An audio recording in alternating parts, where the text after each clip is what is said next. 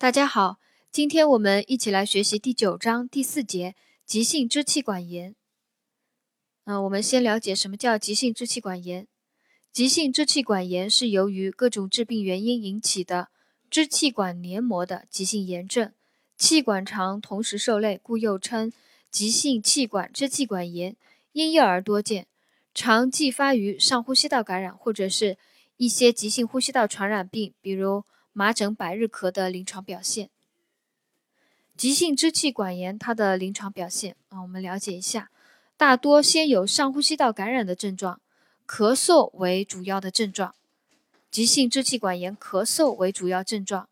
呃，另外还可有发热、乏力、食欲减退、呕吐、腹泻等症状，一般没有气促和发干。呃，另外还有一个知识点，婴幼儿。可发生一种特殊类型的支气管炎，叫哮喘性支气管炎啊，这也是一个知识点，我们也要了解。婴幼儿发生的一种特殊类型的支气管炎，称为哮喘性支气管炎，又称喘息性支气管炎，泛指一组以喘息为突出表现的婴幼儿急性支气管感染。患儿主要呃特点呢，第一个。多见于有湿疹或者其他过敏史的婴幼儿，啊，这是喘息性支气管炎的一个特点。第一个，多见于有湿疹或者其他过敏史的婴幼儿；第二个，有类似哮喘的临床表现，如呼气性呼吸困难、肺部叩诊成鼓音、听诊两肺布满哮鸣音及少量的出湿罗音。第三个特点，部分病例复发，大多与感染有关。第四个，近期愈后大多良好，三到四岁以后发作次数减少，渐趋康复，但少数可以发展为支气管哮喘。这是婴幼儿发生的一种特殊类型的支气管炎，叫嗯喘息性支气管炎，它的一个特点啊，我我们在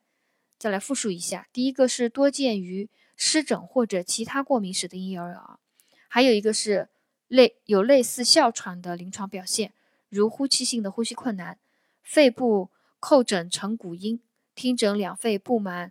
哮鸣音及少量的出湿罗音。第三个特点，部分病例复发，大多与感染有关。第四个特点，近期愈后大多良好，三到四岁以后发作次数减少，渐趋康复，但少数可以发展为支气管哮喘。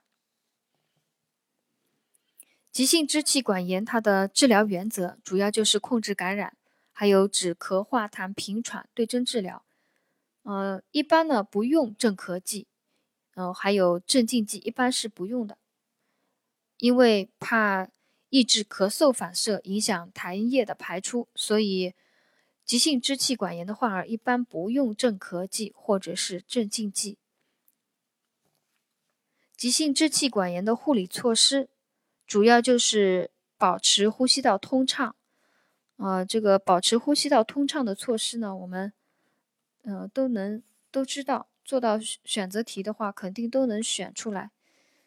呃，在这里面呢，有一句话就提醒大家一下：哮喘性支气管炎的患儿，就是刚刚讲的特殊类型的支气管炎，哮喘性支气管炎的患儿要注意观察有无缺氧症状，必要时给予吸氧。嗯，护理措施第二条就是维持体温正常，就对症治疗，维持体温正常。第四第四节急性支气管炎的主要的一些知识点呢，我们今天就总结学习到这里，谢谢大家的收听。